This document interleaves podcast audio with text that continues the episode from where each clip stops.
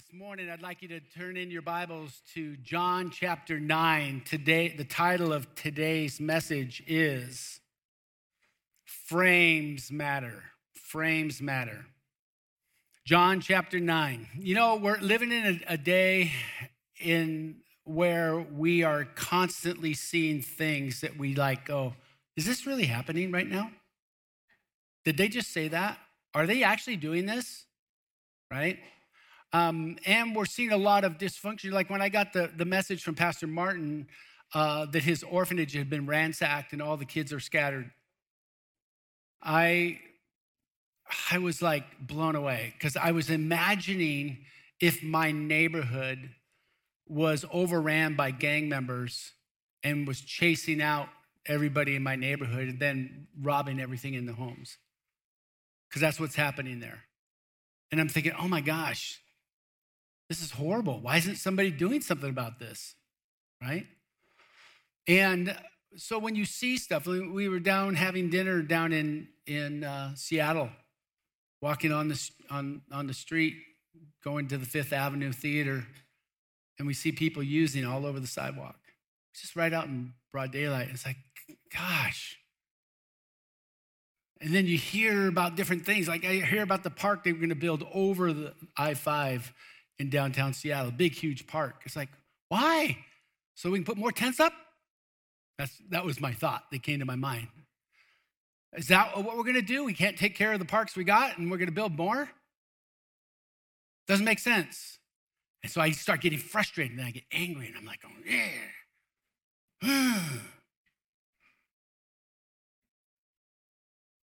you know what I mean? I, you, everybody's got their thing, right? Everybody's got their thing that they can't stand, okay? And for a good reason. There's there, these there are some things that we shouldn't like, and we should be against them, and we should fight against them. We should stop them. We should do our part to help make it better. But when we look at them, we go through a process, and uh, and sometimes it's, it's a process of emotions, juggling emotions like resentment or anger or fear. Can you imagine hearing gunshots all night long?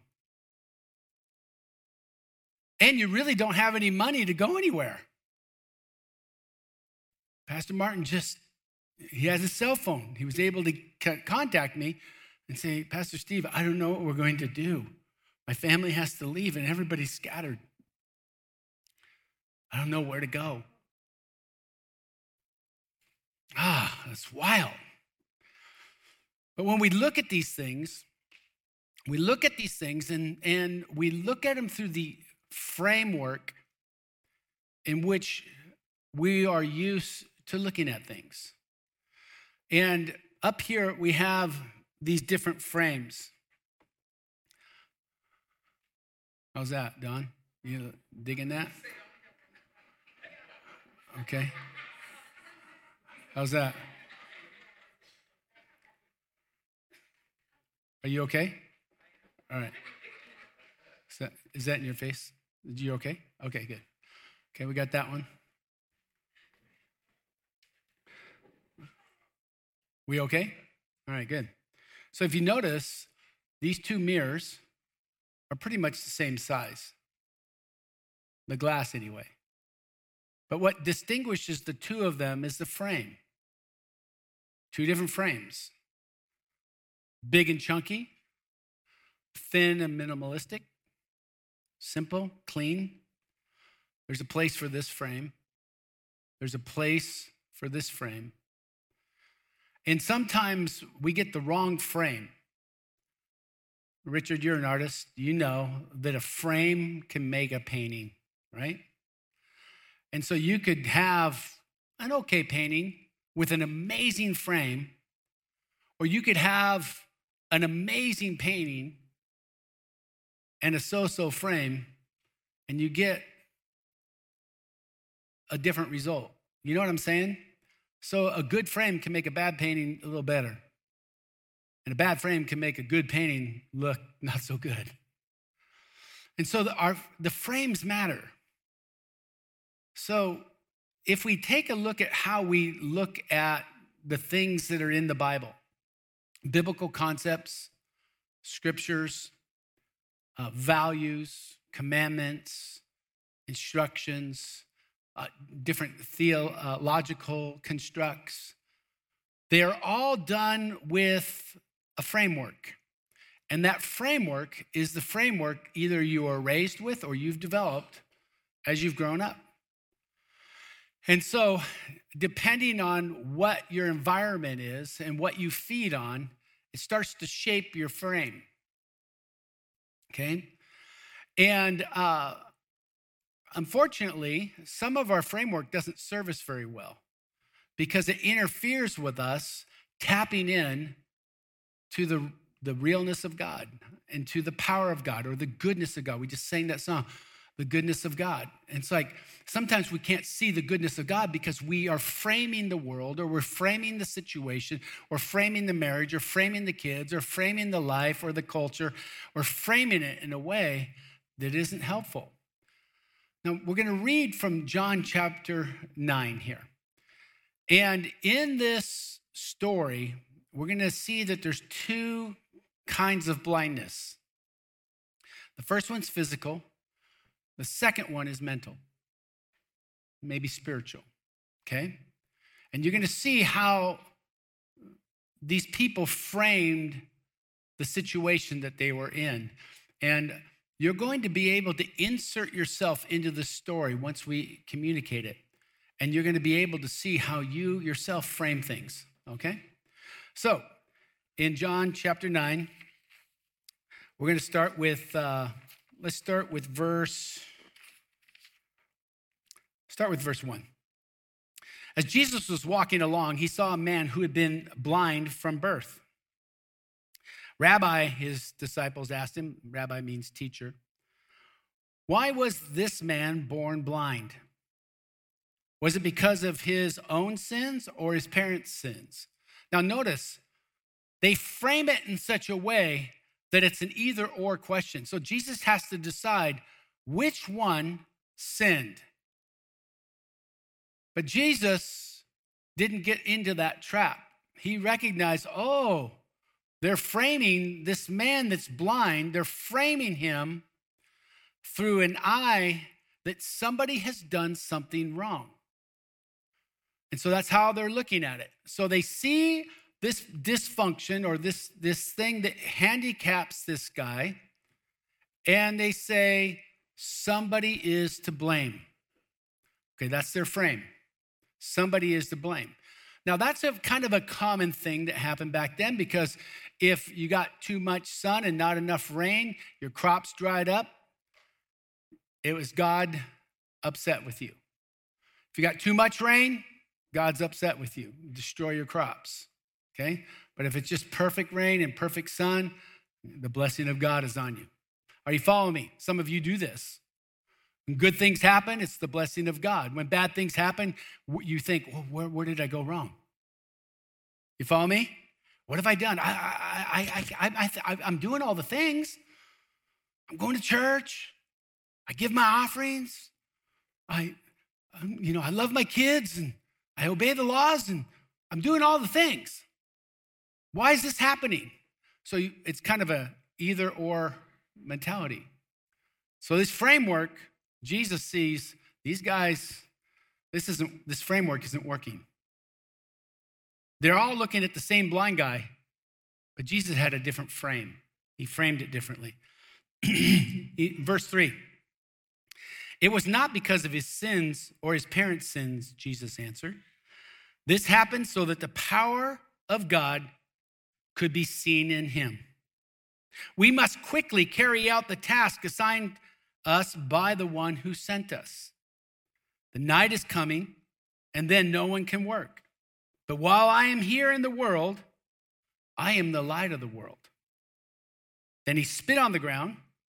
He made mud with the saliva and spread the mud over the blind man's eyes. He told him, Go wash yourself in the pool of Siloam Siloam means sent. Keyword, sent. So the man went and washed and came back seeing. So now he could see because he washed his eyes. from the spit or the, the mud that was in his, in his eyes, and now he could see. So when we look at this, Jesus says we must carry out the tasks that are at hand. What was he saying? He's saying, no, there's a third option here. The way that you're looking at it is somebody is to blame for this blindness. It's funny, they didn't say which man's sin, the son or the father, son or the parents. He didn't say, did God sin? Did God make him blind? Did God do this to him?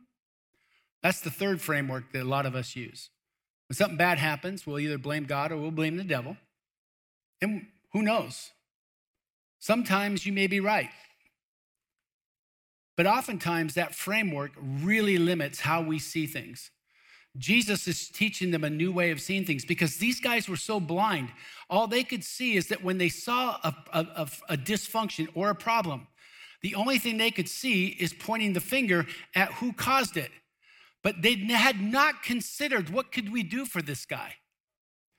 And so, so Jesus sees that there's two kinds of blindness. There's the blind man, and there's the ones that are looking at the blind man.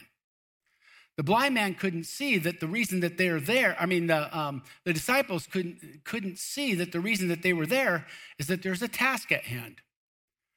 And so when it comes to us framing how we look at the world, the scripture tells us that you that are spiritual judge all things, not judge all people, but judge all things.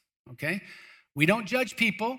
Jesus was very clear about that. Don't judge lest you be judged. But Paul tells us that if you're a spiritual person, you should look at things and you should make a judgment in the sense of was this right or was this wrong? But it doesn't say blame somebody or point the finger at somebody. It says, attend to the task at hand. So, in other words, the first thought that could come to our mind is that when we see something that isn't right in the world today, and it really starts to get our emotions, resist the temptation to try to find the fault as the first line of action. Push that off to the side. Just ask yourself Am I seeing this or am I experiencing this for such a time as this? Is there a task at hand here? In the 1900s, the early 1900s, there was this book called In His Steps. And it talked about asking yourself this question what would Jesus do on everything that you see, every problem that you see, every person that you see that's dysfunctional or having a problem or, or being challenged? And the first question you should ask yourself what would Jesus do? Almost 100 years later, there was a movement in youth groups, in Christian youth groups called WWJD, and everybody was wearing the bracelets. What would Jesus do bracelets? And it was awesome because it was a reminder that instead of pointing the finger or finding out who's to blame, we start thinking is what's my role? What would Jesus do? And I'm going to do the same thing. What would Jesus do if he came across a homeless guy? Or what would Jesus do if he came across somebody that is struggling with their gender? What would Jesus do if he came across somebody that was an alcoholic or somebody that was struggling in their marriage or struggling with their kids? What would Jesus do? What would Jesus do if there was a person that had some church hurt and they were struggling and they had a really difficult time coming to church? What would Jesus do? What would he say? And so we ask ourselves these things, and all of a sudden, it causes you to have a different frame, a different view of what you're looking at. And having a different view is huge. Shifting the paradigm. I got this picture I want to show you. If we could look at this picture. Um, as you look at it, I want you to ask yourself, what do you see up there? Some of you have seen this, I can tell. Okay? So how many, eh, can anybody see anything? Anybody see anything? What do you see? You see a young lady, okay? Does anybody else see a young lady? Okay. Does anybody else see something else? What do you see? You see an old lady. How many see old lady?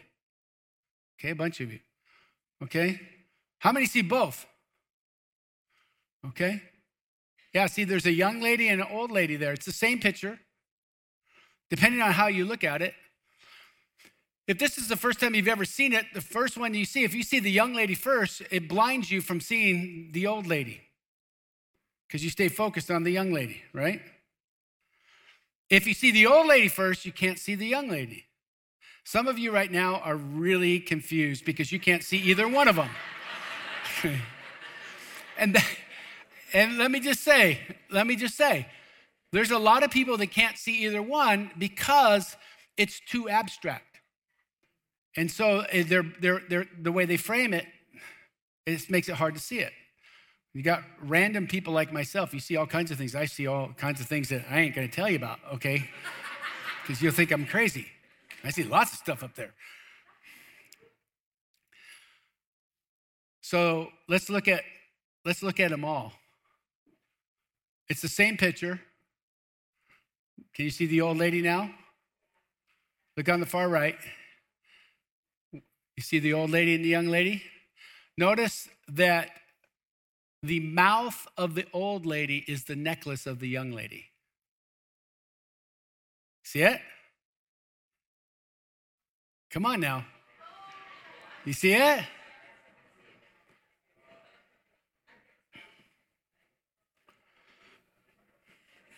Okay. May, let me give you another hint. Okay. On the one in the center, the white part that comes down, it almost looks like Florida at the bottom. That's the chin of the old lady. Okay? You see that? Then you go up and you see the nostrils. That line that's up there is the nostril. You got it? You guys, we have to hurry up and finish this. Because I'm getting hungry and I love church, but I don't want to be here all day. Okay, so find it. No. All right, we can look at it later. But the interesting thing is, once you see one, you can't see the other very well. Okay? But once you've seen both, you, you have an understanding how it works, right? And so I, I want you to, this is what I would want for all of you. I want you, when you're reading scripture, not to read it for face value. I want you to look a little deeper. I want you to look at this book as something that unfolds. I think too many people read it to get the right answer or to have the, the perfect deduction of the doctrine. This is meant to open you up, not to fence you in.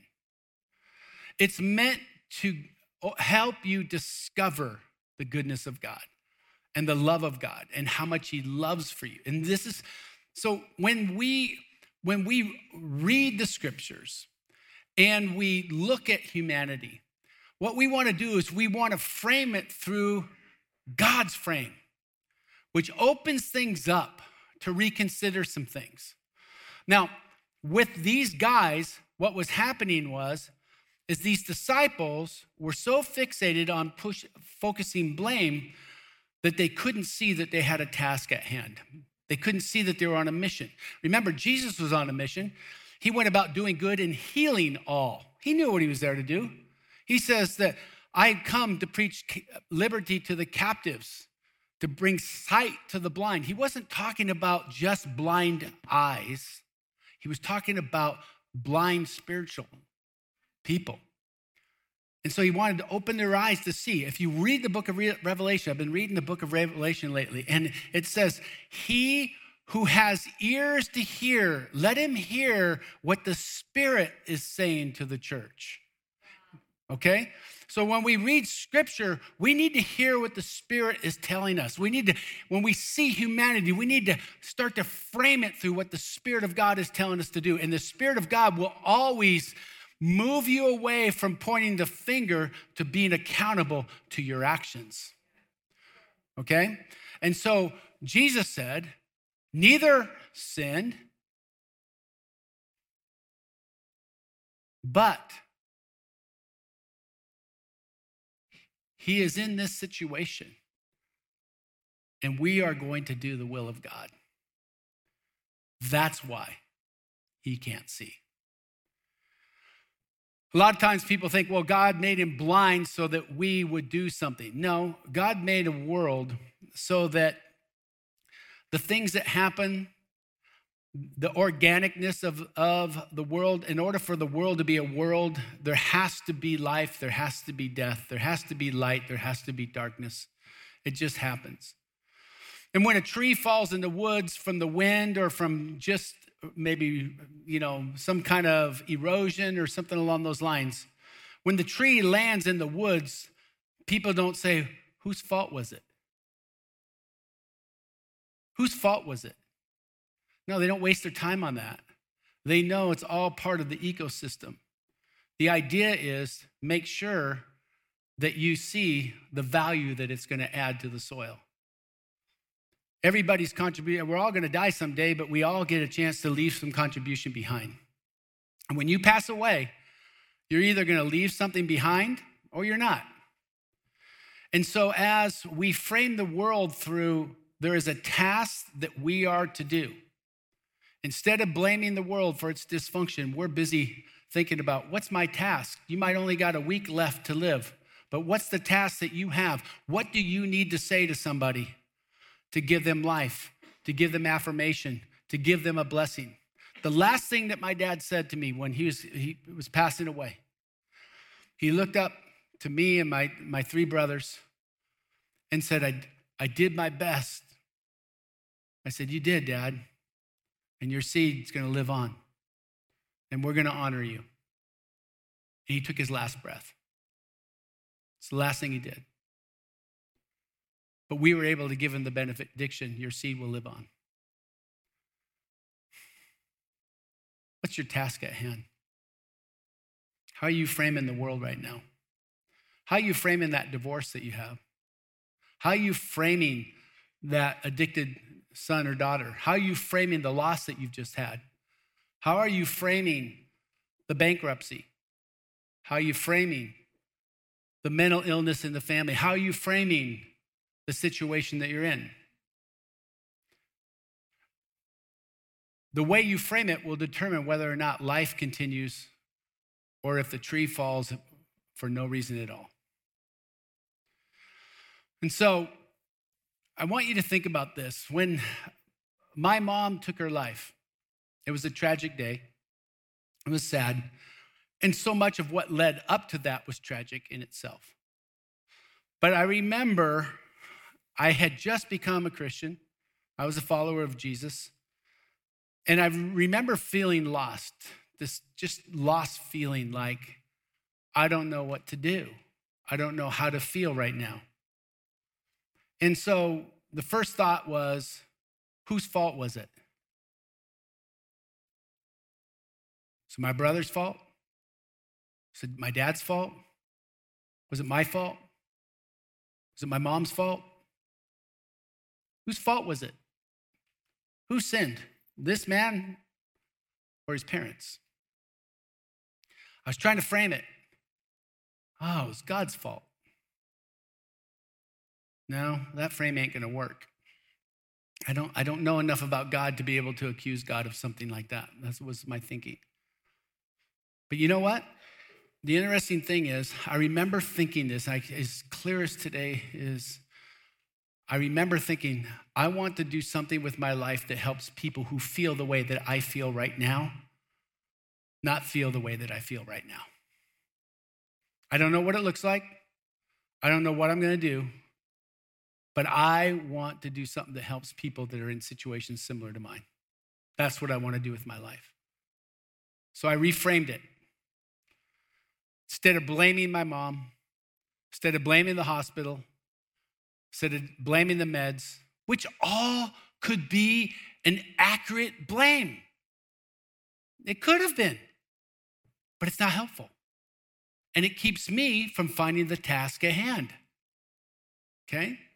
Jesus kind of threw the whole thing around and kind of turned it upside down by saying, neither sin, but we've got a job to do. James chapter 1, starting with verse 2.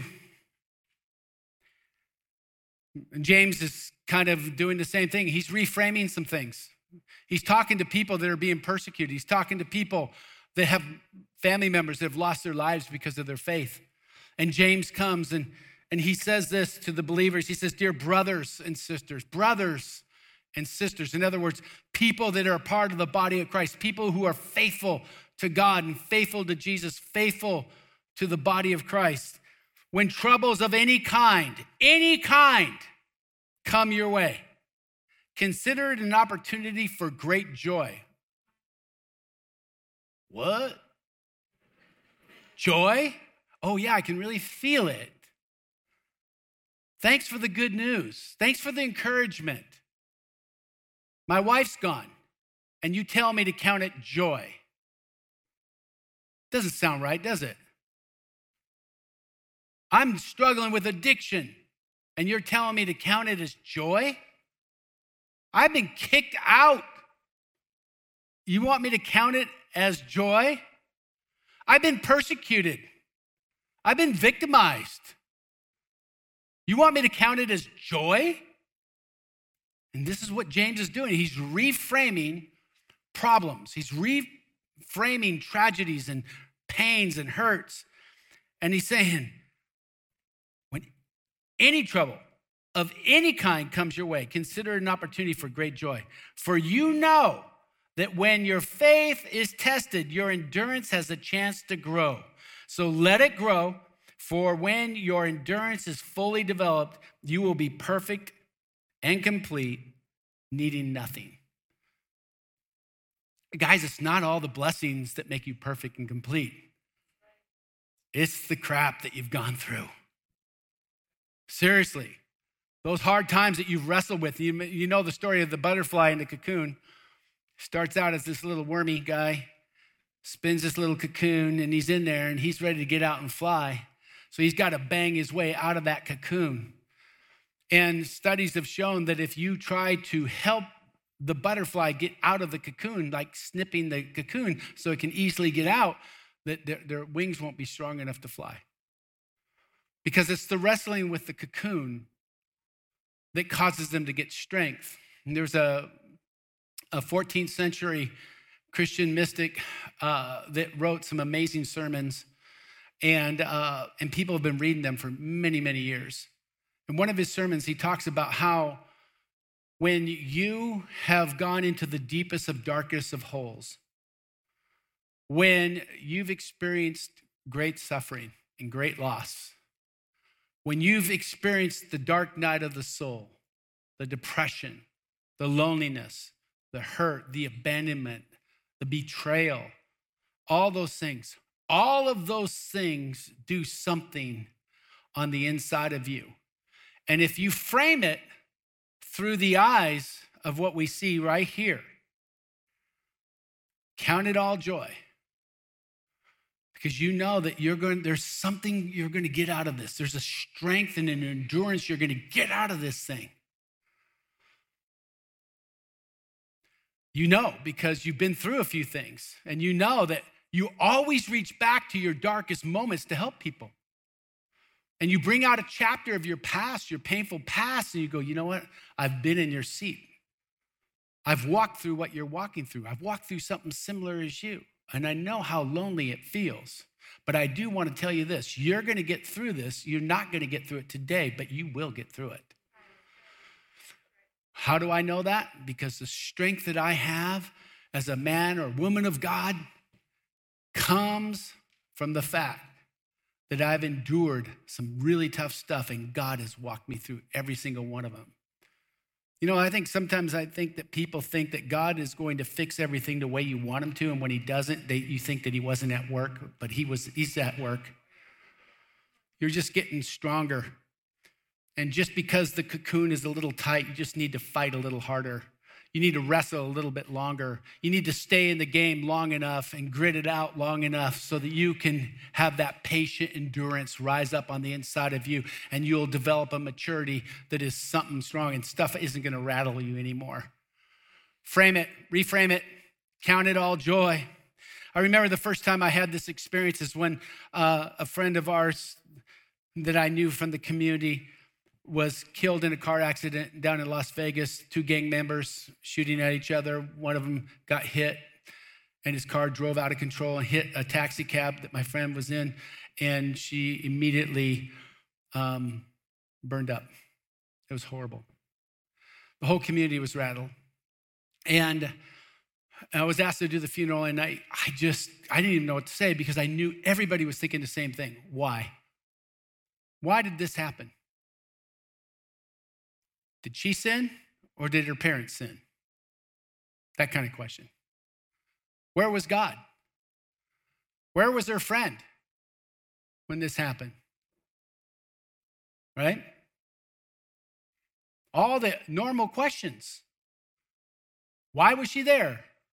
Why, why, why? No, none of the why questions could get answered. Nobody could answer any of them.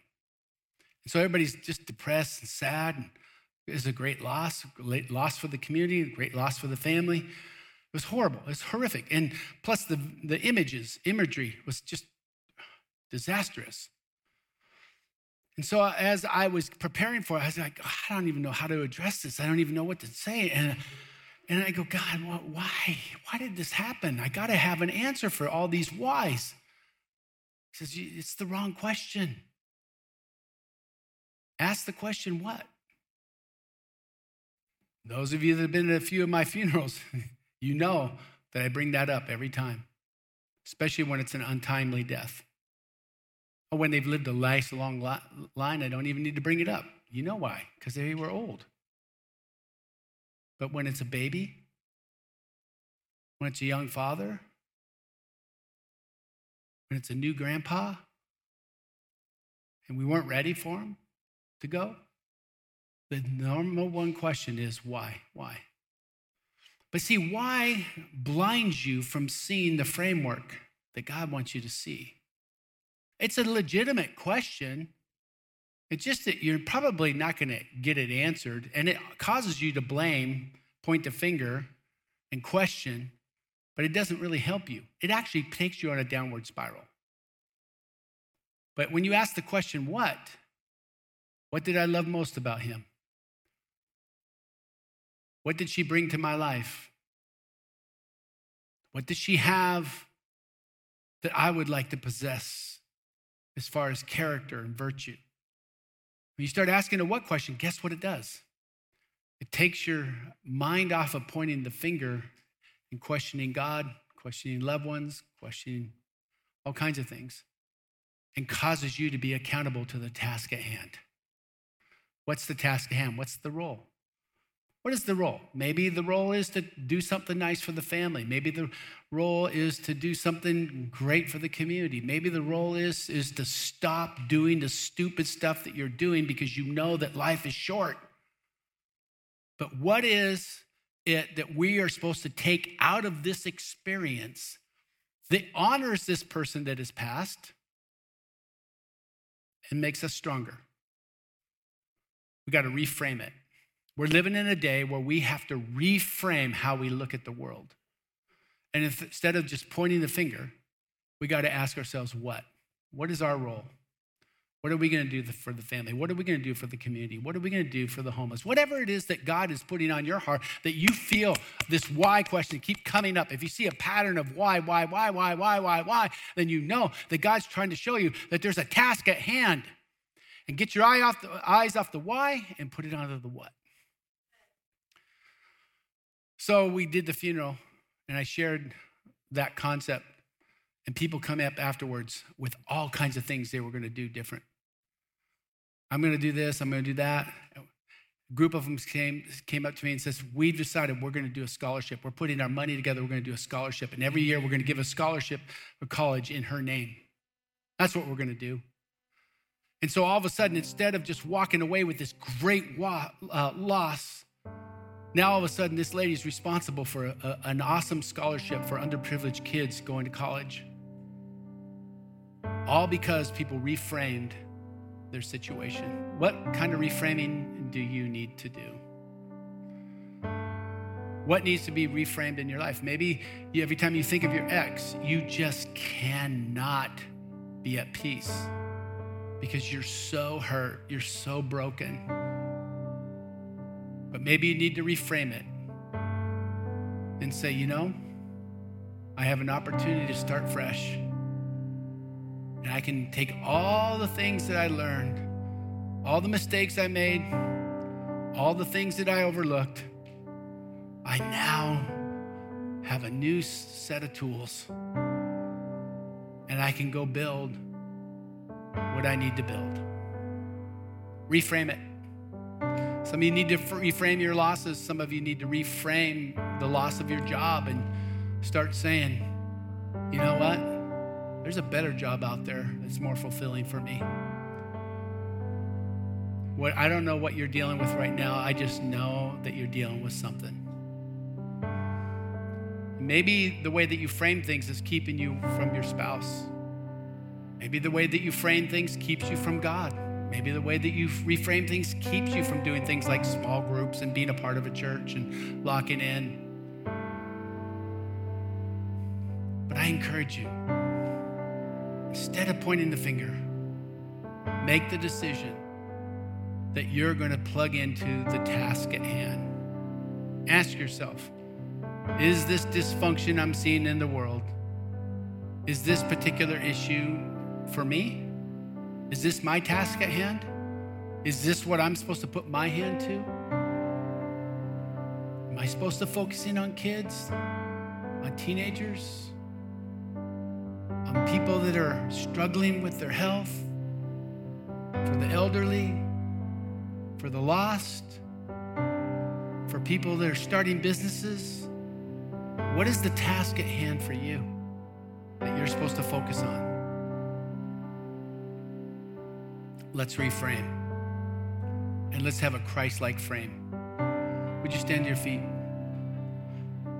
All around this room, if you're here today and you know that there's an area of your life that needs to get reframed, I want to pray for you.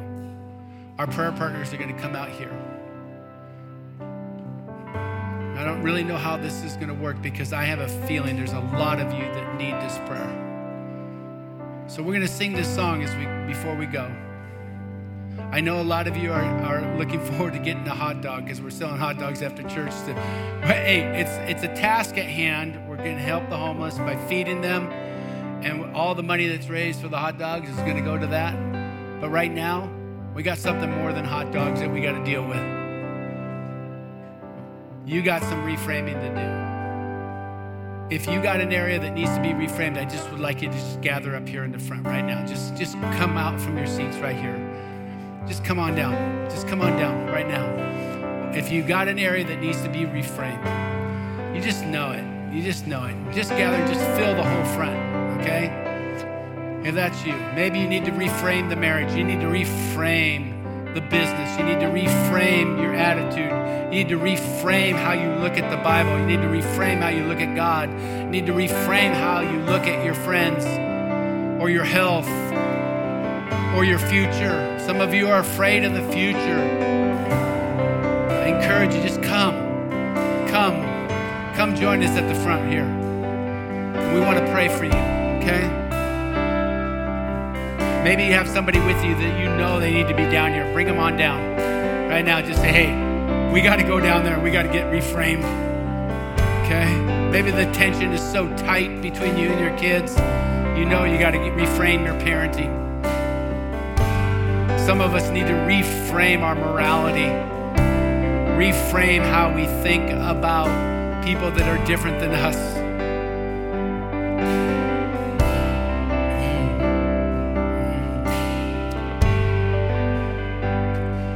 Church, would you stretch your hands out towards these folks?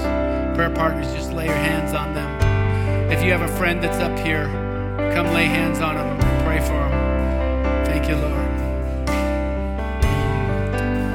Father, all around this room, we pray, God, for the reframing of our lives, for the reframing of the Word of God, how we see you, Lord, and how we see you working. We pray that you would show us how to frame it all through your eyes.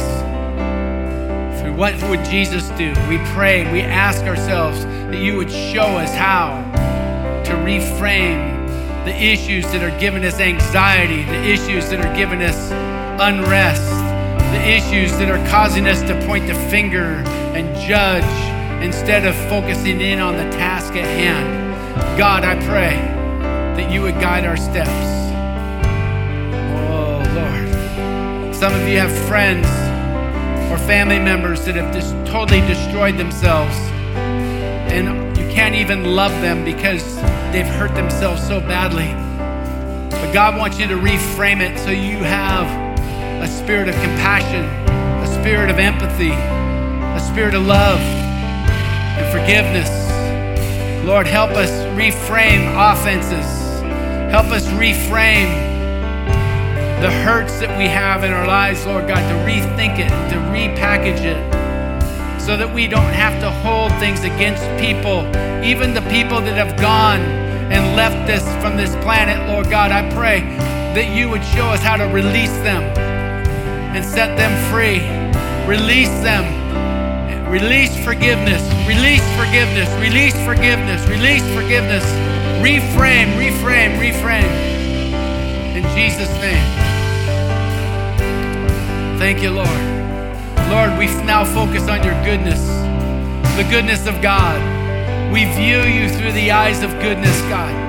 We know that you came to do good and to heal all. God, we pray that you would rise up big within us right now in a new way, in a fresh way. In Jesus' name.